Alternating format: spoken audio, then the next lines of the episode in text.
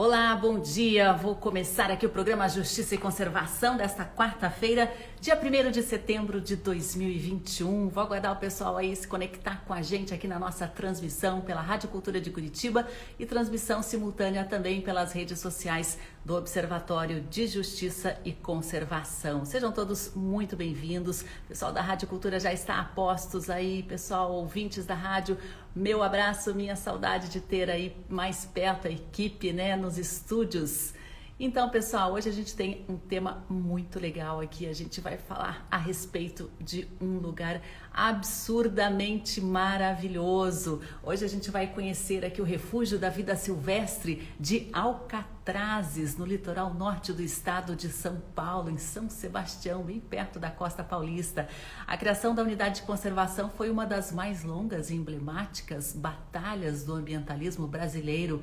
Antes de ser transformada em área protegida, o local era usado para testes, é, treinamentos da Marinha com tiros de canhão, bombas e muito mais. Então, devido à importância gigantesca desse arquipélago, né, houve essa batalha aí política, ambiental, científica para que essa área se tornasse protegida. O local também é conhecido como Galápagos do Brasil por ser o maior sítio reprodutivo de aves marinhas da costa brasileira, com uma população estimada aí, uma estimativa até um pouco antiga, já de 10 mil aves, é uma população gigantesca. Além disso, também possui uma imensa diversidade de fauna, de flora, tem pelo menos 20 espécies endêmicas, ou seja, aquelas que só existem neste local. E frequentemente a gente acompanha o noticiário com registros de descobertas científicas de novas espécies no refúgio de vida de Alcatrazes. E hoje, para conversar, conhecer um pouquinho mais desse oásis aqui da costa litorânea brasileira, nós vamos receber Kellen Leite, que é analista ambiental do ICMBio, chefe do Núcleo de Gestão Integrada de Alcatrazes e é responsável pela Estação Ecológica Tupinambás e também pelo Refúgio de Vida Silvestre de Alcatrazes. É uma das primeiras unidades desse tipo criada no Brasil, inclusive aberta à visitação. E a partir das oito e meia vai estar com a gente também Christian Dimitrios, cinegrafista, fotógrafo, apresentador de televisão especializado em vida selvagem e história natural. Christian é diretor da série Brasil Selvagem da National Geographic e autor de diversos livros, entre eles um livro fantástico com imagens fabulosas de alcatrazes que mostram um pouco da beleza e da riqueza desse arquipélago. Christian também tem participações em outras produções feitas né, pelas maiores redes de televisão do planeta, como a BBC, além da National Geographic, a Discovery Channel, TV Globo, History e Animal Planet. Então, Christian, a partir das 8h30 vai estar com a gente e a gente começa conversando com a Kellen Leite. Antes de adicionar aqui a Kellen, vou dar as boas-vindas para todo o pessoal que está nos acompanhando. Está aqui com a gente Vinícius Seconel, o Túlio, Lima Caliani, Rafa Salomão, Angela Cux da Rede Para você, Maria Cecília, Deolinda Alice, Leoterziotti, é isso mesmo, o pessoal da Eco Guaricana está a postos, Jean Guimarães, diretor aqui do Observatório, também está acompanhando, Maurício Krieger, Kellen Leite já está a postos aqui, Fernanda Polidoro. Kellen, vou enviar aí a solicitação de transmissão, é só você aceitar e a gente começa a nossa conversa. Estou ansiosíssima para saber um pouquinho mais a respeito deste arquipélago incrível.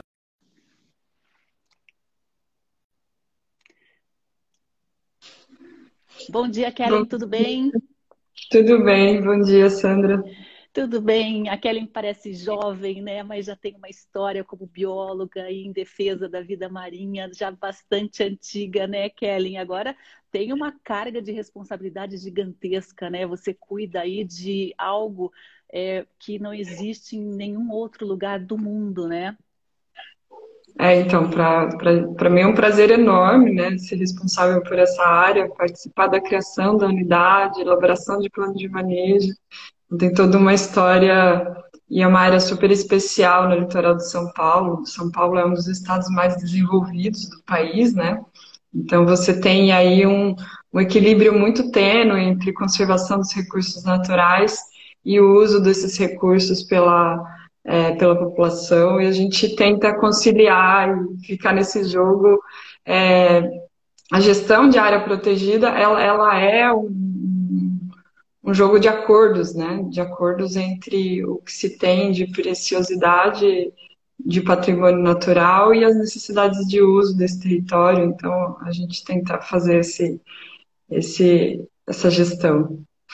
É, eu contei bem rapidamente aqui um pouquinho da história né, do arquipélago de Alcatrazes, que foi usado como um centro, um local de treinamento da Marinha né, é, por muito tempo, e houve uma, uma mobilização muito grande aí de cientistas, de ambientalistas, para que se interrompesse esses treinamentos. Né? Queria que você relembrasse um pouquinho, para quem não conhece, né, essa história e também o que levou, né, como se consolidou esse refúgio de vida silvestre de Alcatrazes. A história é bem antiga, bem anterior a chegar aqui, né? Cheguei em 2010, é, mas a área começou a ser utilizada para treinamentos militares na década de 80. É, tem uma demanda da Marinha do Brasil, uma demanda de soberania nacional, de proteção do nosso país para adestramento das tripulações, e o local mais próximo da esquadra é Alcatrazes, né? Porque você tem é, ali uma condição de que não é uma ilha habitada, é, você tem um certo isolamento que permite esses treinamentos. Então, os treinamentos começaram na década de 80 é, e eles decretaram a área ao redor de Alcatrazes como uma, uma raia de tiro, o que eles chamavam na época de área delta. É, essa raia de tiro acabou sendo consolidada como refúgio, né? uma área relevante de quase 70 mil hectares, e, e que hoje tem uma proteção é, que começou nessa época. Apesar de você ter os treinamentos militares, você teve ali uma área restrita de pesca, restrita de construção, restrita de maiores impactos é, de navegação. Então, essa área ela ficou resguardada desde a década de 80. É, nesse meio tempo, é, os pesquisadores começaram a pesquisar as espécies em alcatrazes, tanto marinhas quanto terrestres, e começaram a ver que a área era especial, que se tinha uma série de espécies endêmicas, o isolamento da ilha do continente, ele permitia é, o surgimento de espécies novas, né? A gente, os pesquisadores da Unicamp, hoje ainda acabaram de descobrir uma espécie que está passando por esse processo de especiação nesse momento, né? Ela já ela está começando a ficar diferente da do continente. Então, esse processo de especiação ele é devido à distância da ilha do continente. A gente tem hoje registradas 20 espécies endêmicas, elas só existem é, na ilha de Alcatrazes no mundo todo, e os pesquisadores começaram a se preocupar com o impacto da atividade dos treinamentos militares sobre essas espécies que, por terem uma área restrita, elas já eram por si só ameaçadas. Né? A análise de espécies ameaçadas é quando você tem uma espécie única numa área restrita e que ela está sofrendo alguma, alguma ameaça, algum impacto. Então, todas essas espécies automaticamente elas foram é, classificadas como espécies ameaçadas, as endêmicas. É, a imprensa a, começou a apoiar os pesquisadores na divulgação científica desses dados e essa divulgação ela mobilizou a população da região. Então, Alcatrazes acho que foi um dos poucos casos que a gente tem que a criação da unidade, não na categoria refúgio, mas na categoria parque, que foi é, inicialmente planejada, ela foi demandada pela sociedade. Ela foi. É, a sociedade foi para a rua, brigou, fez mobilização. Travou um pouquinho aqui, já restabelecemos, Kelly é um marco aí da história da luta né, em defesa do patrimônio natural, que ele está falando aí que houve uma mobilização que partiu da sociedade, né? Isso foi fundamental também para que uh, os nossos representantes reconhecessem a importância, né, e estabelecessem novas formas também de proteção. Sim, sim. Então esse processo todo é uma demanda social que acabou sendo atendida em 2016 com a criação do refúgio. É, teve uma mobilização no setor ambientalista, a Ângela, que está por aí, participou desse processo ativamente. Então, tem, é, eu acho que tem um respaldo social para essa gestão, um respaldo social para essa proteção e um reconhecimento. O principal é, de Alcatraz, e que acho que facilita nosso trabalho, é a sociedade reconhecer que a área é importante e que a área tem seu papel na conservação da biodiversidade marinha e insular do Brasil. E Kellen, para quem não conhece, né, o que, que abrange esse refúgio? Tem uma estação próxima ali também? São, é, são cinco ilhas, outras ilhotas? O que, que área de mar também que, que abrange? Né? O que está realmente protegido neste momento ou deveria estar? Então, a gente é, tem. O arquipélago ele tem 13 ilhas. Dentro dessa estratégia de conservação que começou na década de 80, em 87 foi criado a estação ecológica, é, tupinambás nas ilhas, ao redor das ilhas da Marinha. É, Estabeleceu-se como um cinturão de conservação nas ilhas que não eram propriedade da Marinha, e isso eu acho que foi super importante para é, começar né, a se olhar para essas áreas com um olhar especial. Já tinha um olhar de unidade de conservação em 87.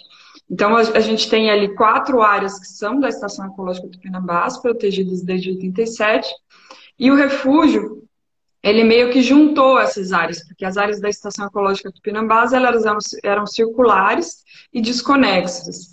E a gente que sabe que para a conservação marinha, você ter pequenas áreas e áreas desconexas é um problema, né? Porque os peixes se movimentam, a biodiversidade marinha se movimenta entre essas áreas e elas saíam das áreas da Estação Ecológica Tupinambás e eram pescadas. Então, você tinha ali um problema de conservação por essas áreas serem pequenas. O refúgio, ele abrangeu toda a área delta, 70 mil hectares. É, Para a gente ter uma ideia, aí são 70 mil campos de futebol, é uma área relevante, uma área marinha costeira relevante, uma das mais relevantes do país. E também uniformizou essa área. Então, hoje você tem um polígono que ele é todo restrito de pesca facilita para a fiscalização, facilita o entendimento do cidadão, né? Porque áreas circulares no meio do mar, elas são difíceis de serem identificadas. Então, a, a gente tem, teve ali um ganho ambiental e um ganho de gestão também. Facilitou a questão da, da fiscalização e do monitoramento dessa área. E Kellen, como que é a sua rotina como gestora de, um, de um imenso, uma imensidão de mar e de ilhas? Assim, como você trabalha para a proteção e para gerir também esse ambiente? O pessoal pensa que a gente só fica no mar, né? Na verdade, de barco para lá e para cá. É, eu gostaria de ficar muito mais no mar, mas a gente tem a, a, parte administrativa e a parte da gestão de escritório, de reuniões, de é, supervisão de processos de gestão que são bem mais complicados. Assim, a minha, a minha fuga é, do, do, processo maçante do dia a dia é ir para o mar. Eu gosto de ir para o mar, eu gosto de participar das atividades de gestão. É, e eu acho que é o que me dá também uma noção de realidade, né? Porque o nosso escritório é em São Sebastião, a gente tem uma gestão num ambiente urbano. O que me dá a noção de realidade é ir para o mar, é ver o que está acontecendo, é o coral-sol que está chegando, é a pesca que está acontecendo, é, é vivenciar ali os problemas, ver uma baleia saltando, aí você volta com a energia renovada para dois meses, uma recarga de bateria. Então, acho que esse processo de você participar também das atividades finalísticas da gestão é super importante para o gestor. Né? Você falou em baleias, agora é época, não é? Julho, não é por essa é, época? Estamos no finalzinho da, da época das baleias, elas agora já subiram, estão em abrolhos, mas esse ano foi um ano com bastante baleias no litoral de São Paulo, é, a maioria jovem, e a gente teve algumas atividades de observação de baleias no refúgio também alguns dos nossos operadores eles estão se especializando para operar essa atividade. Foi o primeiro ano que a gente teve operação comercial, foi muito legal.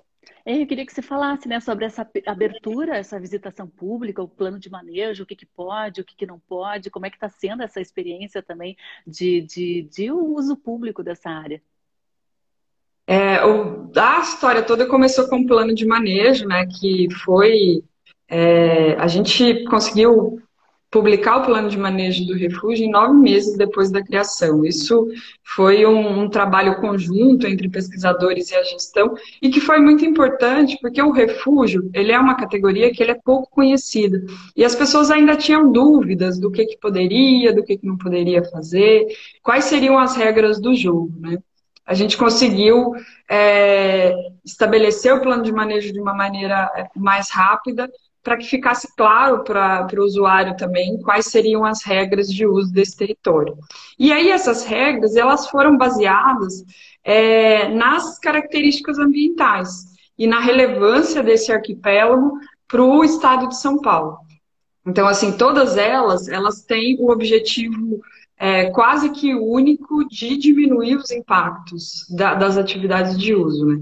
Então, a gente vai ter regras que é, você, basicamente a lógica das regras é não se deixa nada no ambiente, não se leva nada do ambiente e a gente tem ali uma presença humana com o mínimo impacto. A gente vai ter regras de fundeio só em poitas para você não jogar âncora nos corais, é, coleta de resíduos de banheiro para você não jogar esgoto nos corais, não mudar ali a dinâmica do, do ecossistema marinho, que é sensível.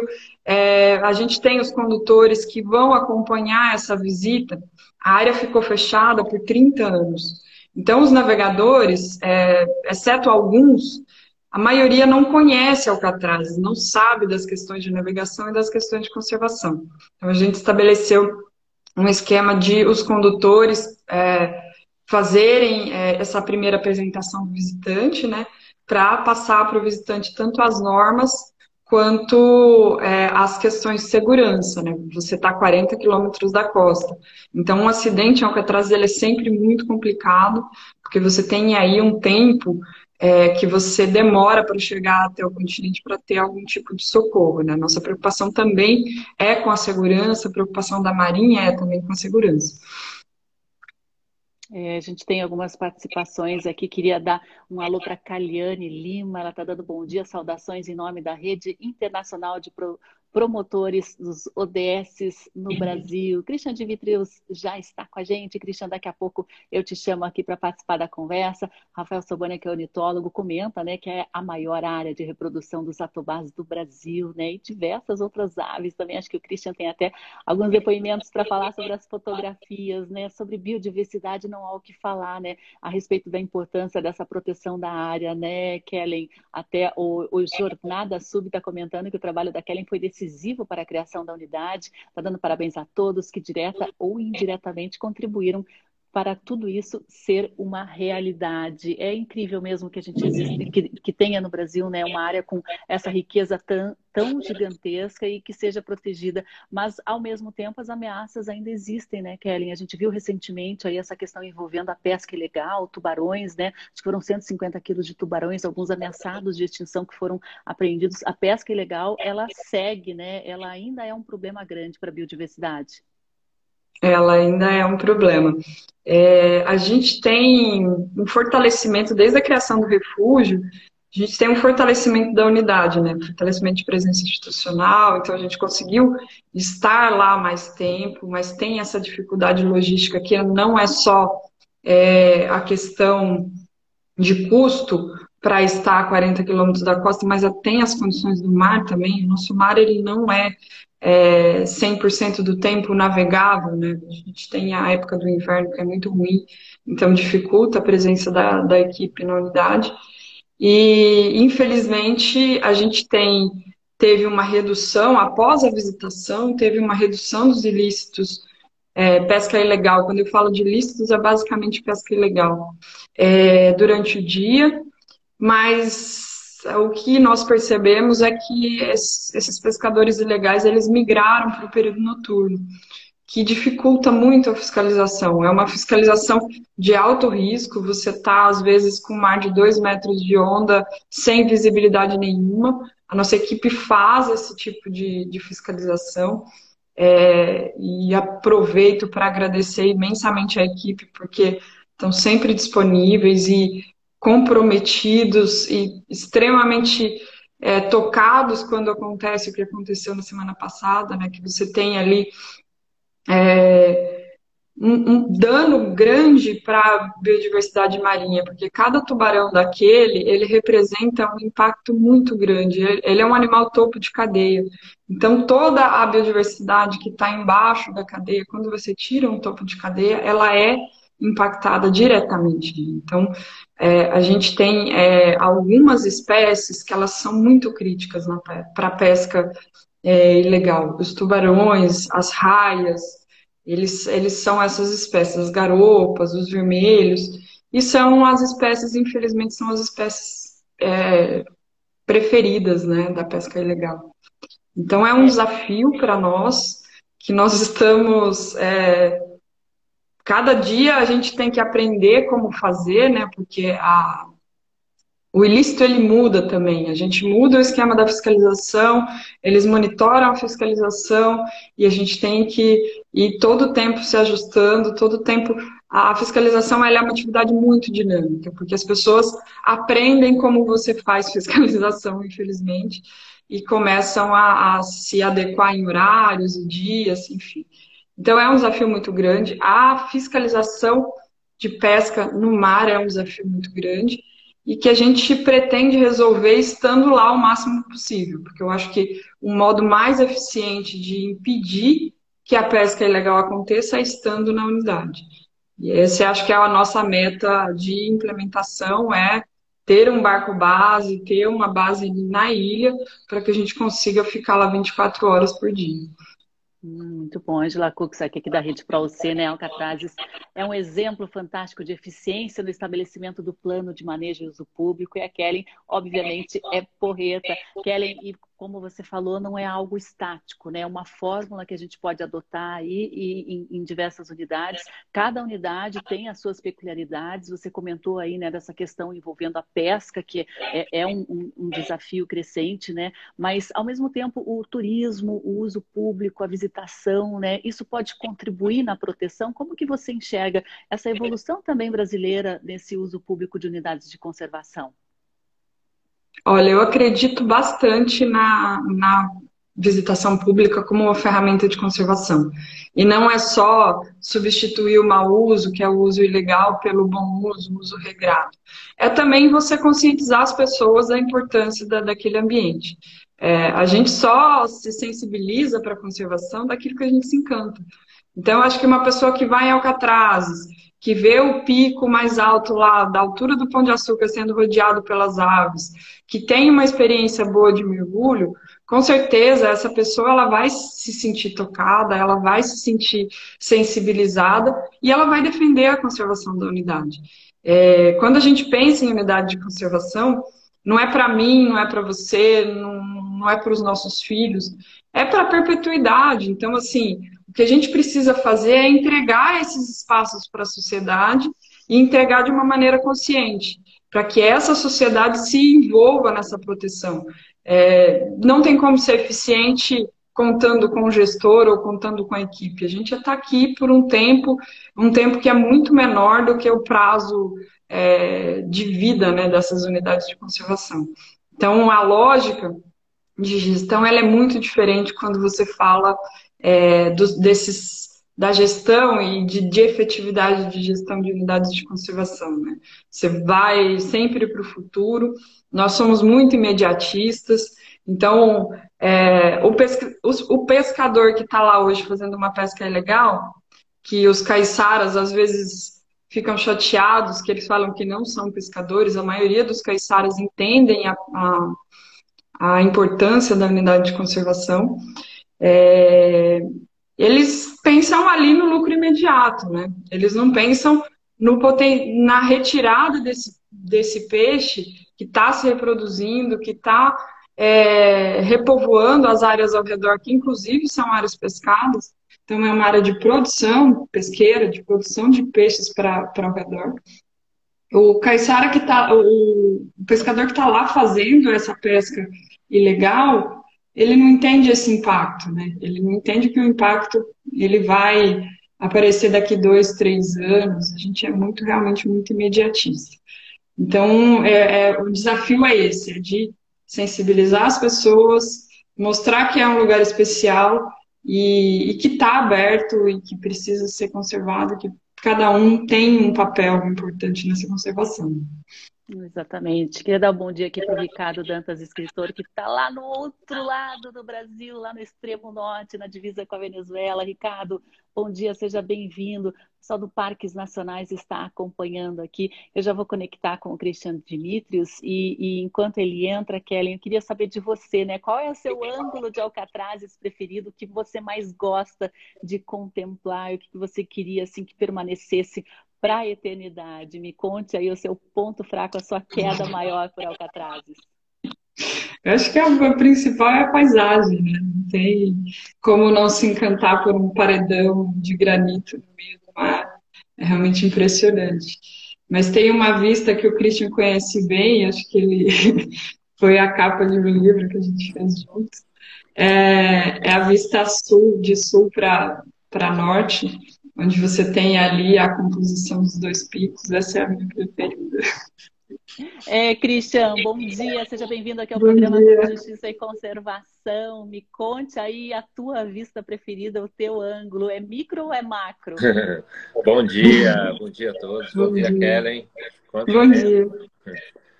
É, bom, minha vista preferida, eu acho que é a chegada em Alcatraz. Isso é a primeira vez que ela aponta no horizonte, quando a gente está saindo de Ilha Bela, eu já vejo aquele maciço e já fico imaginando chegar lá bem rápido. Então, é, essa é uma vista que, que eu adoro, ela, ela de longe. E você chegando e, e ela povoa muito imaginário. Você vê aquela coisa linda, aquela ilha no meio do mar.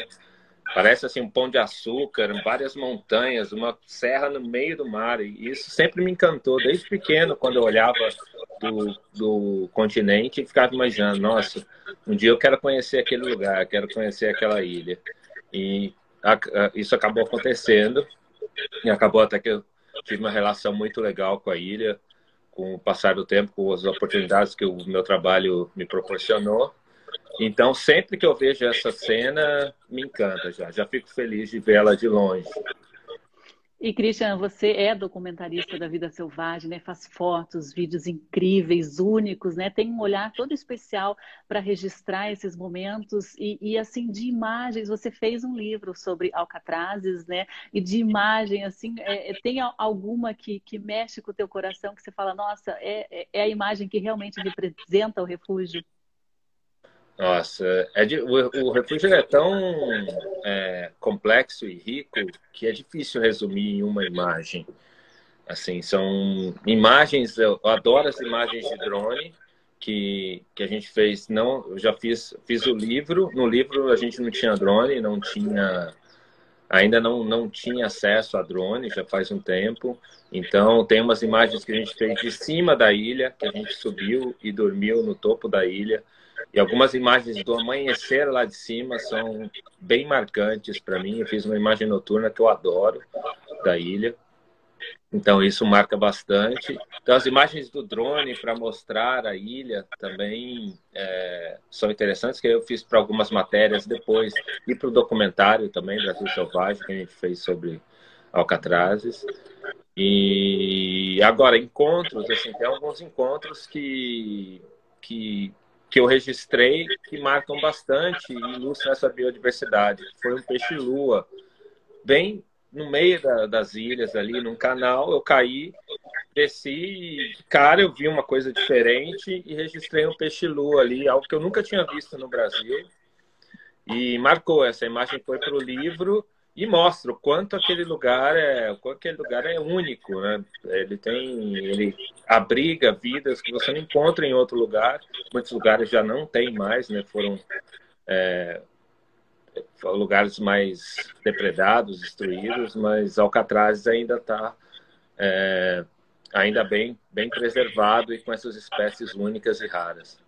Ai, que bom, que bom. O pessoal do Parques Nacionais, né? Convido a audiência a assistir o nosso filme sobre o refúgio, com participação da Kellen e fotos do Christian. Kellen, eu acho que as imagens, elas comovem e marcam muito a, a, o emocional das pessoas na proteção também. Um aliado aí como o Christian Dimitrios na proteção de Alcatrazes tem peso e tanto, não? Sim, com certeza. Eu acho que assim, sou muito grata não só ao Christian, Jornada, ao Sérgio, Parques Nacionais que está aí, porque eu acho que o que a gente faz hoje na gestão é que a equipe é muito maior do que tem a equipe de gestão mesmo. Né? A gente tem um time de parceiros que é incrível. Eu sou extremamente grata pela oportunidade. Cada vez que eu saio com o Christian, cada vez que eu tenho um, uma troca com qualquer uma dessas pessoas, é um aprendizado, então é bem gratificante. E é uma honra para mim ter vocês como parceiros. E, Christian, como foi a produção desse livro em Alcatrazes? Quanto tempo é, é te tomou, você dedicou para essa obra, até você sentir assim que não, agora está completa? Como é esse processo de criação é, de imagens? Bom, é, o processo ele é ele primeiro a gente precisa definir qual o objetivo. E nesse caso era bem simples, era registrar o máximo possível de Alcatraz. A gente não tinha um objetivo é, único, como já, ou só serpentes, ou só a parte submarina, ou só as aves. Não, a gente tinha que mostrar o arquipélago como um todo. E isso é bem complexo, porque você tem a parte submarina, que é uma logística, a parte de terra não é fácil em Alcatraz, porque a gente não tem acesso. Não é um lugar que tem trilhas para tudo quanto é lado, nem deve ter. Tem que ter trilhas específicas mas é, é, bem difícil chegar no topo na ilha com, com equipamento, com, com tudo isso. A gente separou então em três expedições de dois, três dias, mais ou menos. Não, não foi muito tempo. Todo mundo imagina que pode ser uma longa jornada, mas nesse caso foram três expedições em épocas é, um pouco diferentes, de janeiro até março ou abril, é, onde a gente tem uma incidência de águas claras, águas mais claras para poder registrar a parte submarina. O que aconteceu e a gente teve muita sorte, água limpa, muita vida submarina. A gente começou com a parte sub, que é a parte mais difícil, é, depois a, a, parte de terra, onde a gente subiu na ilha para dormir e registrar o topo da ilha né, em si e toda a vida que habita na parte mais alta, uma outra expedição para fazer na parte baixa também terra dos Ninhais das Fragatas, que é o maior da América Latina é, e muito bonito. E todo mundo pode achar que, nossa, é pouco tempo, você assim não consegue registrar nada, mas não em Alcatraz, porque Alcatraz tem tudo ali na, de frente, é, é um paraíso realmente. Os bichos estão ali e a gente, em pouco tempo e com bons guias, que a gente tinha o guia, Faustino e, e outros guias que conhecem muito o lugar, que me colocavam na frente é, do que eu queria. Então, sem esses guias, talvez eu não teria conseguido achar a serpente, a perereca de alcatraz, os animais endêmicos, né, e os caminhos para os outros animais também. Então, a gente sempre trabalha em parceria com alguém que conhece bem o local, os guias, os guias é, de mergulho lá de Alcatraz de hoje, voluntários, conhecem muito bem os lugares debaixo d'água. Então, a gente também contou com eles na, na realização do documentário, foi ano passado, ano, é, no começo do ano passado. E então foi, foram três, três finais de semana que a gente teve muita, muita sorte com o tempo também. A gente não pegou chuva, uh, foi muito bem pensado, né? Porque o Alcatraz também, no, no documentário a gente já teve bastante chuva e tempestade, o que foi bom de certa forma, assim, para poder documentar isso também. Então, é, são logísticas que demandam tempo, mas em Alcatraz tudo fica mais fácil. Muito legal, né? Expedições que marcaram, inclusive, a história de Alcatrazes e continuam sendo feitas para registrar agora as belezas. Kelly, eu vou pedir uma gentileza, acho que o teu volume está um pouquinho alto. Se você puder abaixar um pouquinho, só para a gente resolver um problema de eco aí que eu estou observando. Baixa só um pouquinho, o suficiente para você conseguir ouvir a gente, a gente de uma forma legal. Agora, o que está previsto nesse plano de visitação pública, Kelly? O que, que as pessoas podem fazer? Elas podem, por exemplo, como uma expedição expedição é, fotográfica autorizada, uma expedição científica desembarcar na parte terrestre da ilha, isso é permitido? É possível com segurança para as espécies? Não, hoje a gente é, planejou essa visitação para ocorrer toda embarcada, né? Tem, além das dificuldades que o Christian citou, a gente tem um fator que ele, ele é físico, o Alcatraz não tem praia. Então, assim, o desembarque é totalmente se jogando em cima da pedra. O Christian faz parecer um negócio fácil, mas teve uma imagem que ele fez dos pintados do Atlântico que ele se amarrou debaixo do barco, assim, é. com equipamento de fotografia, que eu falei, meu Deus, esse cara é louco. É que... Aí ele virou para mim e falou assim, é, para fazer uma boa imagem a gente tem que fazer alguns sacrifícios. então, assim, essa essa visitação ela foi toda estruturada para ser embarcada e a gente focou em algumas atividades, né? A, principal atividade é o mergulho. É, ele foi um, o setor de mergulho foi um dos setores que se mobilizou para a criação da unidade. Então a gente focou ali primeiro na estruturação do mergulho, está funcionando já bem. É, depois que estruturamos o mergulho, a gente partiu para a estruturação da visita embarcada em si. E aí qual que é a diferença? O mergulho é uma atividade é, muito especializado. É, geralmente o cidadão comum, o turista comum, ele não consegue se encaixar nessa atividade. A visita embarcada não. A visita embarcada ela tem um foco mais para mostrar paisagem, biodiversidade, é, banho de mar, um mergulho de, que a gente chama de flutuação, que é só é, máscara, snorkel e nadadeira. Então qualquer pessoa consegue fazer esse passeio.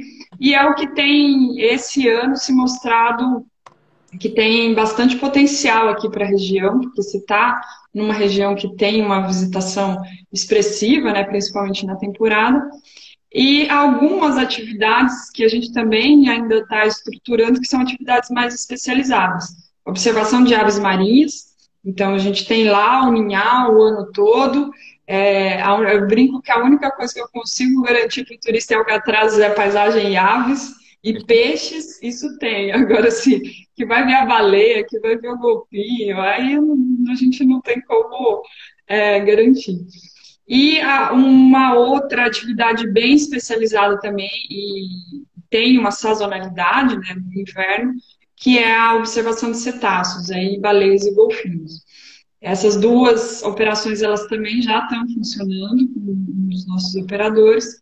É, e a gente tem aí criar um produto turístico, ele tem toda uma lógica de mercado, né? Você estrutura o, o, o produto no local, mas você tem uma lógica de divulgação, é, de apropriação desse, desse produto turístico, que a gente tem contado aí com o apoio do governo do estado, das prefeituras locais, São Sebastião e Ilhabela, para a gente conseguir fazer rodar esses, esses produtos turísticos. É importante, né, é, as pessoas procurarem essas agências credenciadas com ICMBio para fazer Sim. com toda a segurança para todos os lados, né? A Érica até perguntou em relação a custo. Érica, depois a gente pode passar aí, com o auxílio da Kellen, algum, algumas agências que estão credenciadas para fazer essa operação. Daí ela está convidando aí para vir a Santa Rita do Sapucaí, está me convidando, Érica convidando o Christian ou a Kellen e contem o que tem aí em Santa Rita de Sapucaí. Olha só, ela fala que Cetáceos é maravilhoso. E a, a Ângela está perguntando aí, Cristian, qual foi o maior perrengue que você passou em Alcatrazes? Foi o é. desembarque ou teve coisa pior aí do que pular nas pedras em alto mar? O desembarque é, ele tem uma certa dificuldade, mas os, os, os marinheiros aí do ICMB eles são muito bons, então eles conhecem muito bem e facilitam. A dificuldade para a gente é descer o equipamento todo nesse. Então a gente, alguém pula na pedra, um segura o barco, outro passa o equipamento. É bem difícil mesmo, como a Kellen falou. Não tem praia e se o mar estiver bravo, não tem como fazer isso. É, mas a, essa o maior perrengue foi na filmagem do Brasil Selvagem. Um dia a gente estava dormindo, a gente acampou na ilha para poder registrar a parte noturna e a parte das aves também. E o tempo virou. É, o legal, um dia antes, nesse, num fim de tarde, a gente viu orcas em Alcatraz, o que também é muito raro. Mas durante a noite o tempo começou a virar, o negócio começou a ficar meio feio para o nosso lado, e a gente com o equipamento tudo exposto, dormindo em barraca. Eu estava dormindo em rede, nem montei minha barraca. Dormi em rede ali, que eu achei mais fácil.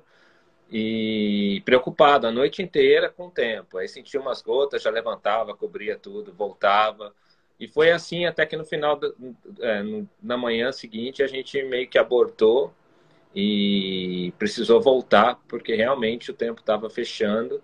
A gente virou para trás, viu aquela nuvem chegando e, e, e foi uma viagem inteira molhada de volta para o continente. Quando está batendo, é o dia, se molha inteiro, molhou equipamento, molhou câmera, perdeu bateria, perdeu um, um pouco de equipamento, mas isso não foi, não foi o pior naquele dia, embaixo do nosso acampamento, a gente tinha filmado é, um filhote de fragata, bem embaixo do acampamento. Ele estava em cima, assim, a gente conseguiu fazer várias cenas dele. E a gente saiu de lá, né, com ele lá, tudo estava tudo bem. A gente voltou para a terra e esperou alguns, um dia. É, praticamente, eu não lembro agora, acho que foi um ou dois dias, né, até a chuva passar. Essa chuva veio e a gente precisou retornar para Alcatraz no outro dia. Quando a gente retornou, já não tinha mais filhote, já não tinha mais ninho, estava tudo retorcido, justamente onde estava o nosso acampamento, porque o vento entrou com tudo ali, deu aquela, deu uma frente ali, um microburst assim de vento. Então, infelizmente, não tinha mais filhote, não tinha mais ninho, não tinha mais nenhuma fragata naquela, naquele ponto. E a gente ficou pensando, imagina se tivesse ali, a gente nem ia ter equipamento e ia ter sido um, um belo de um perrengue é, ia ser ainda pior se a gente tivesse ficado na chuva. Isso mostra Nossa. o quão o, o ecossistema também ele é frágil ali, mesmo, mesmo para isso. Né, já tem os, a, a natureza ali sendo é, causando um, um, impacto, imagina mais a pressão humana, né? A gente encontrou muitas fragatas também com, com linha de pescas mortas, assim, né? no ninhal, é, no fundo do mar, próximo de Real, fragatas mortas enroladas também em linha de pesca, então é algo que, que a gente precisa cuidar bastante. Você veja, né, algo que é despejado na costa, às vezes até em cidades, acaba chegando a ilhas distantes. É, é, é, muito preocupante essa questão do lixo no uhum. oceano. Uh, o Windfoot 8 está dando parabéns a todos os envolvidos no trabalho de exploração sustentável do arquipélago. É realmente, né? O Parques Nacionais fala sobre a tempestade. Pegamos tempestade durante a noite também, sem barraca, perrengue. não, não tem nem onde correr, né? Ainda mais um lugar, um lugar rochoso, assim, escorregadio. Agora é um lugar, é, uh, assim é, inóspito, de certo por um certo ponto de vista, né? Mas é um lugar mágico também quando você se dá conta de toda a variedade de espécies ali, né, Kellen? Como é que está sendo essa parceria também de estudo, de pesquisa científica, é, de expedições aí de, de, de pesquisadores para descobrir um pouquinho, né? Porque há muitos e muitos milhões de anos, acho que uns dois milhões e meio de anos atrás, Alcatrazes era parte do continente, né? Acabou sendo separado e levou consigo é, algumas espécies que foram se adaptando a esse novo sistema, né, em alto mar, e é assim um riquíssimo campo de pesquisa, né, Kellen? Como que está sendo essa parceria com as instituições aí, os pesquisadores, não só do Brasil como do mundo? A, a parceria de Alcatraz, o histórico de Alcatraz com a pesquisa, é bastante antigo, né? Começa lá em 24 com o Derval, é, foi um naturalista do Museu Nacional que fez uma expedição para Alcatraz e ele fez uma descrição detalhada de espécies, paisagem, espécies tanto vegetais quanto animais, foi a base para o plano de manejo. O trabalho dele foi tão bem feito que a gente pegou o trabalho dele e começou a levantar lacunas, e foi a partir daí que os pesquisadores começaram a fazer novos estudos para o plano de manejo. Né? No plano de manejo a gente teve é, apoio voluntário de 70 pesquisadores de diferentes instituições de pesquisa do país, se envolveram diretamente colocando ali a mão na massa. É, e aí, desse trabalho, eu ressalto o compromisso desses pesquisadores com a conservação, porque não, é só, não foi só a pesquisa e a publicação do trabalho científico, teve uma doação ali também para a questão de embasar um planejamento, embasar a gestão, então foi bem interessante esse trabalho. E desde então a gente tem é, um crescente, até 2020 a gente tinha um crescente de número de pesquisas em Alcatraz. E aí veio a pandemia, a gente teve uma queda brusca no, na quantidade de pesquisas. Agora a gente está é, tentando publicar um, em parceria com a FAPESP um edital para financiamento de pesquisas é, chaves assim para embasar a gestão. Então esse edital ele deve sair no final desse ano, do próximo ano, é, e aí já mais estudos voltados para problemas ambientais. Né? A gente tem em Alcatrazes hoje o coral-sol, que é uma espécie exótica marinha extremamente invasora e agressiva. É, a equipe faz o manejo dessa espécie, mas a gente queria entender ali a dinâmica e como é que ela se comporta é, e como é que ela impacta as outras espécies. É, temos a questão da pesca ilegal, que é um problema também. Então, é, ampliar o monitoramento de biomassa. Já temos o monitoramento de biomassa desde 2014. É, a biomassa de Alcatraz está se mantendo estável, mas o ideal é que a gente consiga fazer esses monitoramentos a cada três, quatro meses, para que a gente consiga pegar algumas variações mais mais pontuais né, de, de biomassa. Para quem não sabe, é a quantidade de peixes. Tem uma metodologia que os pesquisadores usam que eles calculam exatamente o quanto de quilo de peixe que tem alcatrazes. Então, é, e isso é importante para a gente entender essas pressões da pesca. Né? As espécies endêmicas da ilha, é, eu acho que são a nossa principal responsabilidade de conservação. E aí a gente não consegue conservar uma espécie endêmica se a gente não entende a biologia dessa espécie, se a gente não entende a área de uso, se a gente não entende o tamanho da população. Então esses estudos eles são fundamentais para que a gente consiga é, estabelecer estratégias eficientes de, de pesquisa é, e de conservação, né? E eu, assim, a pesquisa em Alcatraz é isso. Acho que é a base da gestão. A gente consegue ter uma relação com a academia bem próxima e, e, eu acho que tem um compromisso da academia também em é, apoiar a conservação da unidade. Eles são nossos grandes parceiros em, em todas as, as questões de estudos, embasamento ciência é fundamental sempre, né? Ó, Dauri Cardoso, só de olho aqui, tenho viagem programada para Ilha Bela, já fiz contatos para conhecer Alcatraz, está dando parabéns aqui no debate. Uhum, Também bom, bom ver isso, depois estamos próximo de mudanças aqui em Bombinhas, é, muitas mudanças à vista. Ou Malvascon, um trabalho maravilhoso, está dando parabéns. Aí, o instrutor Trevisan está perguntando aí sobre o peixe-leão. E, da, e o Windfoot 8, tivemos a oportunidade de fazer a primeira e única expedição de canoa polinésia saindo da Praia dos Trabalhadores é. até Alcatrazes em dezembro de 2018. Que experiência incrível. Agora, Christian, você. Vai ter outra. Vai ter outra? Legal. Cristian, você que uma das poucas pessoas que teve a oportunidade de fazer expedições e dormir, né, dentro do arquipélago, dentro da ilha, né? Como é que é o som aí? Que horário que é mais barulhento essa ilha? É muito, 10 mil aves é muita, é uma população gigantesca, né? Imagina que ao amanhecer aí, acho que ninguém consegue dormir mais um pouquinho. É, a ilha, ela tem o barulho das aves, mas é um barulho muito gostoso, né? É um barulho que te, te dá até, te faz dormir principalmente final de tarde, início da manhã, ela é bem ativa.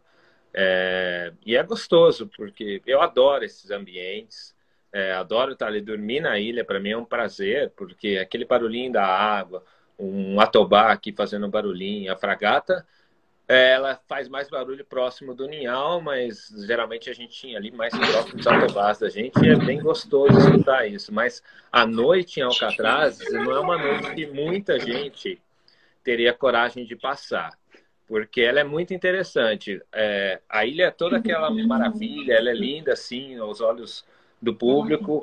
À noite, a parte onde a gente fica, ela é tomada por baratas, baratas de mato. Mas sabe aqueles filmes do Indiana Jones que você anda, que tem barata por tudo quanto é lado? Essa é a noite em Alcatrazes. Aí, é, serpentes, baratas, é, lacraias, é, e mostra, isso é diversidade, isso não é feio, eu adoro, a gente passa a noite filmando, eu não quero dormir, eu adoro, a gente filmou as baratas, são baratas de mato, mas eu acho que muita gente não ia gostar de passar a noite ali acampado, assim, um mar de baratas, aranhas, aranhas gigantes, as caranguejeiras, é, que são lindas também, perereca para tudo quanto é lado, então a gente escuta bastante esses barulhinhos passando, é, barulho de, de onde a gente estava tinha perereca de alcatraz bem próxima, então a gente escutava. Então foi a primeira vez que eu vi isso, eu fiquei surpreso, assim, falei, nossa, acho que pouca gente teria coragem de passar a noite aqui. Mas depois eu, eu já vou esperando isso, essa experiência. Eu tenho vontade de passar lá para poder registrar mais, porque tem muito para Alcatraz para mostrar ainda. Tem muita coisa ali que nunca foi filmada, muitos comportamentos que acontecem ali, ninguém sabe.